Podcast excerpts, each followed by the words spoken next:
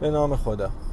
ببینید دوستان عزیز خیلی سوال میشه در خصوص قراردادهای freelancer ی یا شخص freelancer با در واقع کارفرما. نکته اول اینه که ما به freelancer در حقوق داخلی میگیم خویش‌فرما.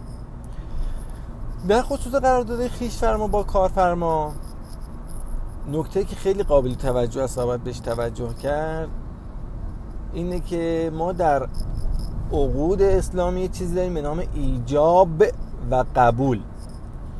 یعنی چی؟ ایجاب شرایطی که یک شخص بیان می‌کنه وقتی که شخص دیگری اون شرایط رو پذیرفت میشه قبول کننده اون کسی که اون شرایط رو ایجاد کرده میشه ایجاب کننده خب وقتی که ایجاب کننده و قبول کننده ای در یک عقدی وجود داره خیلی مهمه که بدونیم چه کسی ایجاب رو ایجاد کرده. من یه مثال کوچیک برای شما بزنم برگردم به بحث فریلنسری.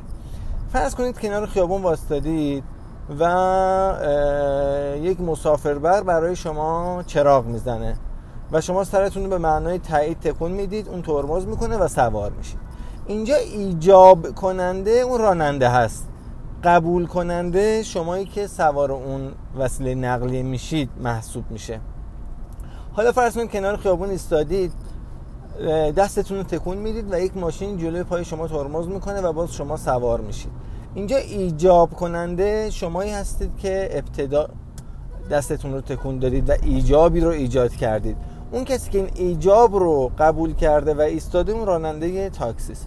نتیجه یکیه. جفتشون شما سوار یک وسیله نقلیه میشید. ولی خب خیلی با هم متفاوته. در مثال اول که راننده برای شما چراغ زده چون او ایجاب کننده و شما قبول کننده اید ممکن سوار ماشینش بشید و او یک موسیقی ناخوشایند بذاره. شما حق اعتراض ندارید. چون فرض بر اینه که به صورت ضمنی تمام شرایط ایجاب کننده رو پذیرفتید. ولی در مثال دوم وقتی شما دست خون دادید و راننده قبول کرده او باید شرایط شما رو بپذیره. ممکنه شما در کل مسیر بخواید با تلفن همراهتون صحبت بکنید و این ممکنه خوشایند راننده نباشه. ولی خب چون ایجاب رو او قبول کرده باید بپذیره.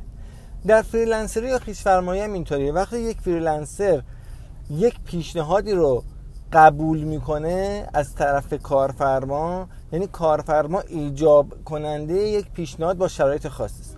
پس کل شرایط freelancer ممکنه بپذیرد و پروژه رو اجرا بکنه. و ممکنه اینطور نباشه. ممکنه کارفرما به خویش‌فرما مراجعه بکنه.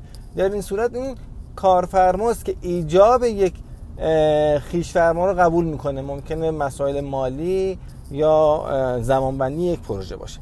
پس ایجاب و قبول در امر freelancer یا خویش‌فرمایی از اهمیت خیلی بالایی برخورداره و باید بهش توجه کرد. موفق باشید.